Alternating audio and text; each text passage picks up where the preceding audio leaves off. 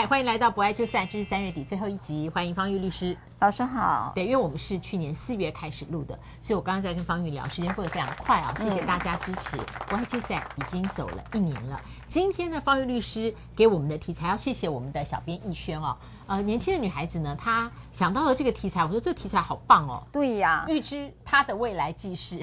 好，今天要聊的是什么？亲密关系的引爆线，就是你踩中了几个？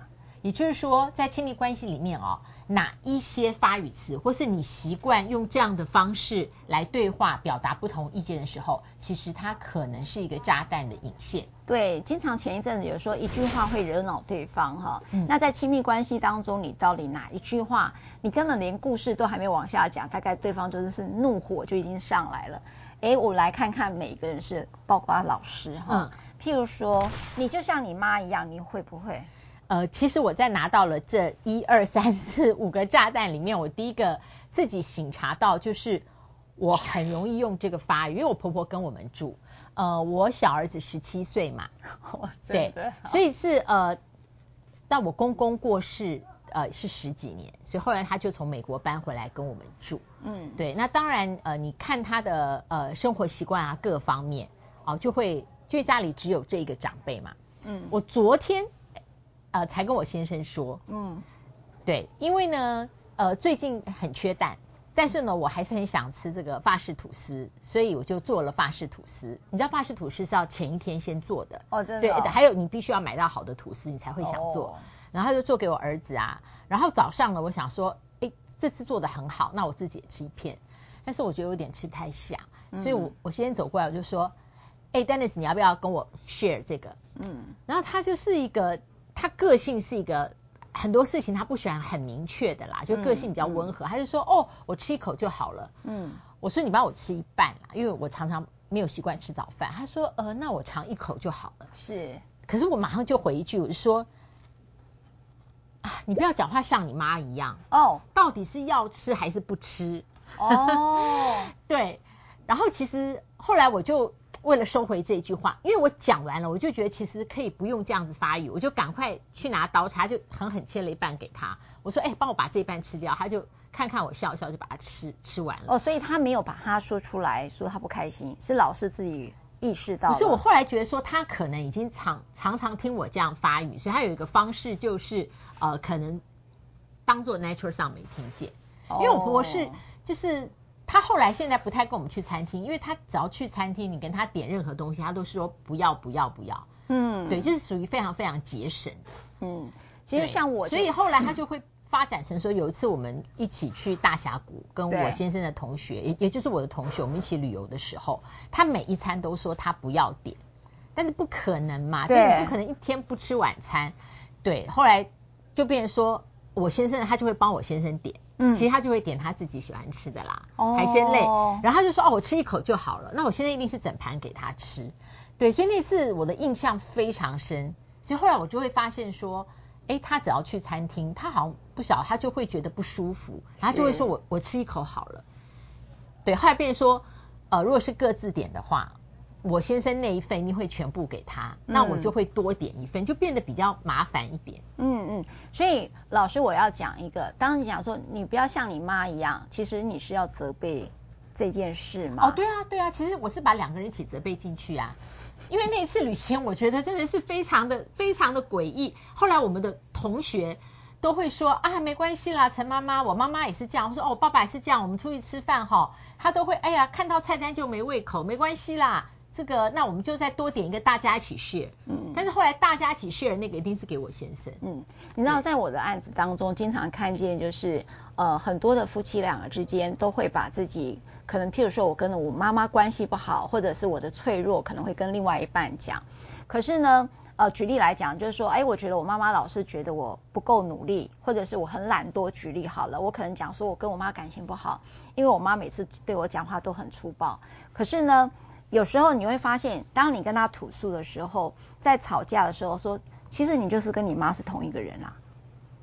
那你就觉得说，我当时把我的脆弱告诉你，你反而拿那件事情来攻击我。所以你跟你妈一样这件事情，因为每个人都有自己童年不愉快的经验，跟可能跟长辈啦或跟谁都不愉快，那我们称之为童年逆境哈，就是可能父母亲吵架啦、离婚啦，可能目睹了一些事情，然后让他的童年创伤，所以想要在一个亲密关系里头的建立的时候，重新再找到一个对家的感觉。可是只要吵架的时候，这个东西就提出来，把他的脆弱点再提出来，去连接了之前。他责备他妈妈的时候的样子，把那个妈妈灌到他头上，那其实真的很不舒服，所以真的会惹恼啊。嗯、好，好，第一个，你以前就是这样翻旧账，你会不会？这里面你你哪一个觉得好像偶尔会？我我都觉得我比较像那个被害者。哦，真的、啊？你会容易被偶尔会会在对话里面，你前面会加上哪哪一个？比如说我举例，你以前就是这样哈，就是说。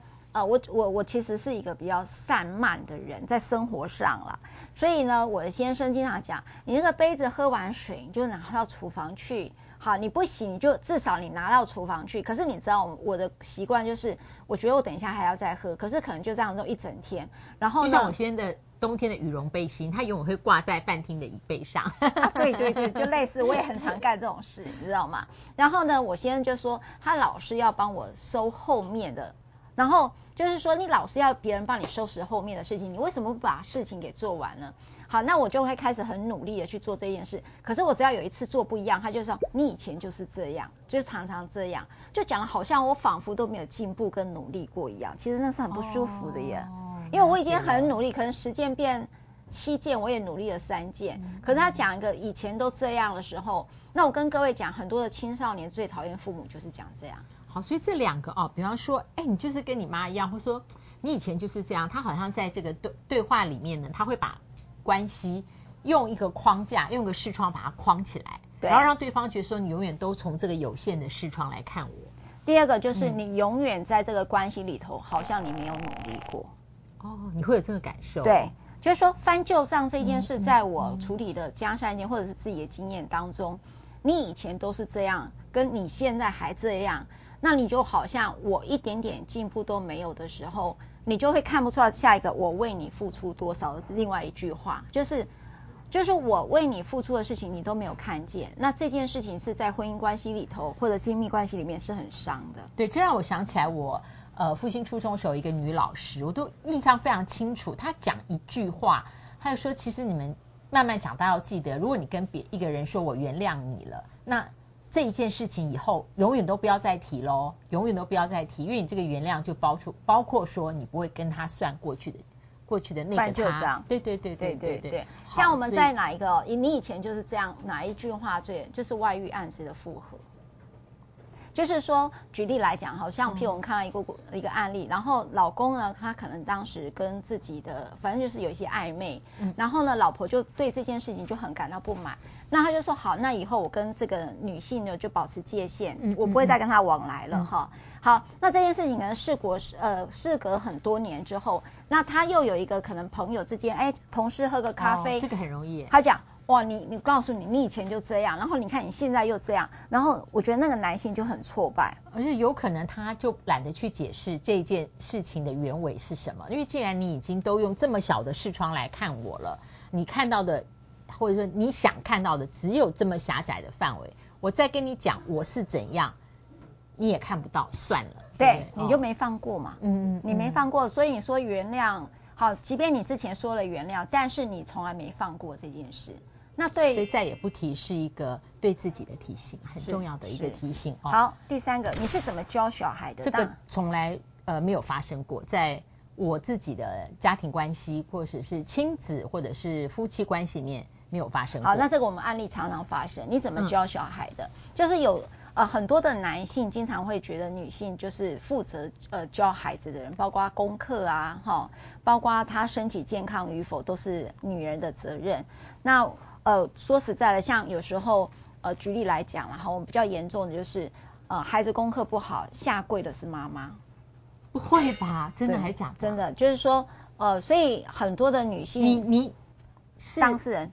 当事人有这样，就是说，那是他自己在情绪激动的时候就跪下来，还是不可能家里有谁叫他跪吧？没有，好，我讲那件事好了。他就是说，他只要功课不好，他会打小孩。然后你知道，这个妈妈会看了舍不得，就是会求他说：“你不要再打小孩了。哦” okay, 好，okay. 或者是，所以有一次我印象最深刻，我问一个孩子，他功课每次都是第一名。然后我记得那时候在法庭上问他：“你功课每次都第一名，你可以告诉我原因吗？”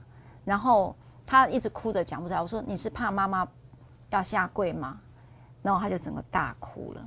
所以他每次都说，他很怕妈，他妈妈被惩罚，所以呃，他要很努力的念书。好，所以是你是怎么教孩子的？这个在关系里面的杀伤力，意思是说，呃，认为在关系里面。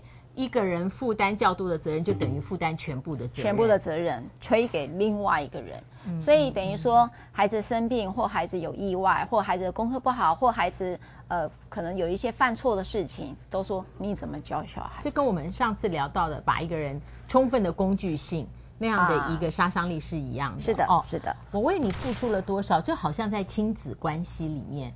呃，实在要避免讲这一件事情。哎，可是讨恩情的事可多啦。你不会经常听到一个女人讲，嗯嗯嗯、我我的青春十八年都跟着你，你现在怎么对我的？戏剧里面有，可是如果这个呃，就在话语的发语词可能会有，就是在在吵架的时候，就是他就脱离了这一件事情这一件争执的本身，然后提到说。我为你付出了多少？我觉得那个叫自私一分啦。嗯、那个对于原来所争执的事情的厘清或达成共识，或是彼此妥协，好像完全没有帮助。嗯，我为你付出了多少？哦、呃，就是讨恩情啦。嗯，那这边就讲真功跟伪过啦。好，反正总而言之，在关系里头，你有很多啊、呃，讲我为你付出，然后好像你都看不见，但是。呃，像老师讲，你可能不是就事论事，你只是在这里头要用一个情勒的态度来面对这件事，嗯、就是说，意思说我付出这么多，所以所有的事情应该都被合理化。还有就是我在想说，关系它是一个过程哈，对，所以关系里面心里有任何不痛快，呃，是不是有一个方式，就是有那个够好的信任基础，当你讲出这个不痛快的时候，能够不用血性的方式讲。这样每一次每一次可以把那个细微的不痛快理清，它不会累积成一个，在一个无关的事情上面，你突然把所有的不痛快要倾巢而出，嗯、因为那个对方也不懂，就说你是什么事情在炸开。嗯嗯，OK，对，对好，都是你的错。哦，这还蛮常听。对，所以千错万错都是别人的错，就是就责别人啦。嗯，那我不知道各位呃 viewer，你们自己觉得？你的另外一半说了哪一句话会让你很不舒服？我觉得我我觉得我们逸轩做的很好，在做这个主题的时候，我觉得每一个人都有个雷区。好，这个雷区是我在我的案子看见了雷区。那你们自己的雷区是什么？你的另外一半会不会不知道呢？嗯，那我我是自己有检讨跟反省，但是这一些好像我先生他从来这三十年没有没有用这些法语过啊，真的吗？所以我还要自己要。对对对对对，但是从来没有过。但是你有一个，就曾经犯犯了一个错。我这个还蛮长啊，就说你你真的就像你妈一样，我就觉得这几个字是好像我我我只有顶多增加一个字吧。对，所以这个是我看到了以后，感谢我们的小编逸轩，我觉得这个有带给我反省。哦，对对对，而且我是在那我在早餐之前好像呃我就知道他脚本里面有这个，所以我不晓得，也许是这个在我。呃的意识里面有种了一个种子，所以那天我才赶快发现我自己讲这个话，其实是对在关系里是非常不合宜的、不友善的。对，嗯，好，说错话会法判吗？好，呃，说错话本身要看你怎么说这个话哈。那个刚才我们讲的那几件事情都是一个关系的破坏。刚才那个五个，我坦白讲是我看到最多的。那现在主要是说，呃，什么样方式在法律上会被评价呢？就是不堪入耳的方式去辱骂，哈。嗯。那这个辱骂，你可以说当着孩子面前骂，当着你的娘家面前骂，哈，就有一些公然侮辱的行为。主要算是言语暴力。是言语暴力。然后有贬义人格，嗯、也就是说，你这个骂当中是贬义人格。譬如说，啊、呃，你这个有些东西都用很难听的嘛，哈。或者你这个人就是这么烂。啊，这么烂，那是一定的。还有还有什么？还有吗？嗯，我都讲不出口了，真的，因为那些话真的很难听。嗯嗯嗯。好，就是譬如说你是圈什么圈圈胸啊，这样猜出来是吧？我们画比手画脚。好，Anyway，好哦哦，第一个是讨，对对对，第一个讨。好好。或者是你就要一定要这么 B 呃贝字开头的，对不对？嗯嗯嗯，你就一定要这样吗？嗯嗯嗯，好，你就要这样子，你才会。你一定要让穿成这样，让人家怎么样嘛？哦，所以这些都是不堪入耳的方式辱骂对方，而且都是贬义人格。他会视为重大破绽婚的离婚理由哦，会会法判，会会，而且所以呃，大家都用什么呢？都会用这个 Line 啊或 WeChat，就是有一些对话，或者是有些人是用录音呐、啊。那通常这些东西，你一旦起了这个头，你会发现婚姻当中这样证据就会非常多了。好，那最后我觉得今天提到了在关系里面哦，哦的引爆线的这五种发语词的地雷，让我想到，呃，我听我们神父讲过一句话说，你要注意你你会不会经历了一个事情，以后累积变经验，你的经验变成了经常。哦，对，你可能不自觉，这可以有好的方向，也可以变成人生里面啊、呃、非常负面的杀伤力。是，嗯、那我有一个提醒是，所有的语言都有力量。当你说出口的时候，他其实尤其是你呃亲密关系又是信任的人，你当时会跟他有相呃相爱，一定是互信的，有一些互相尊重的过程。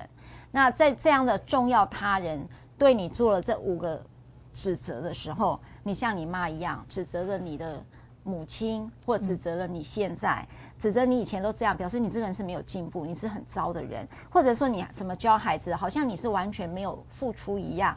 这些东西都是破坏关系很严重的事情了。好，谢谢大家今天跟我们一起分享。那也希望我们都在这个自我修正跟修剪的过程当中，在关系里面啊、呃、更容易看到自己的进步。嗯，别忘了按赞、分享、开小铃铛。我们下次再会。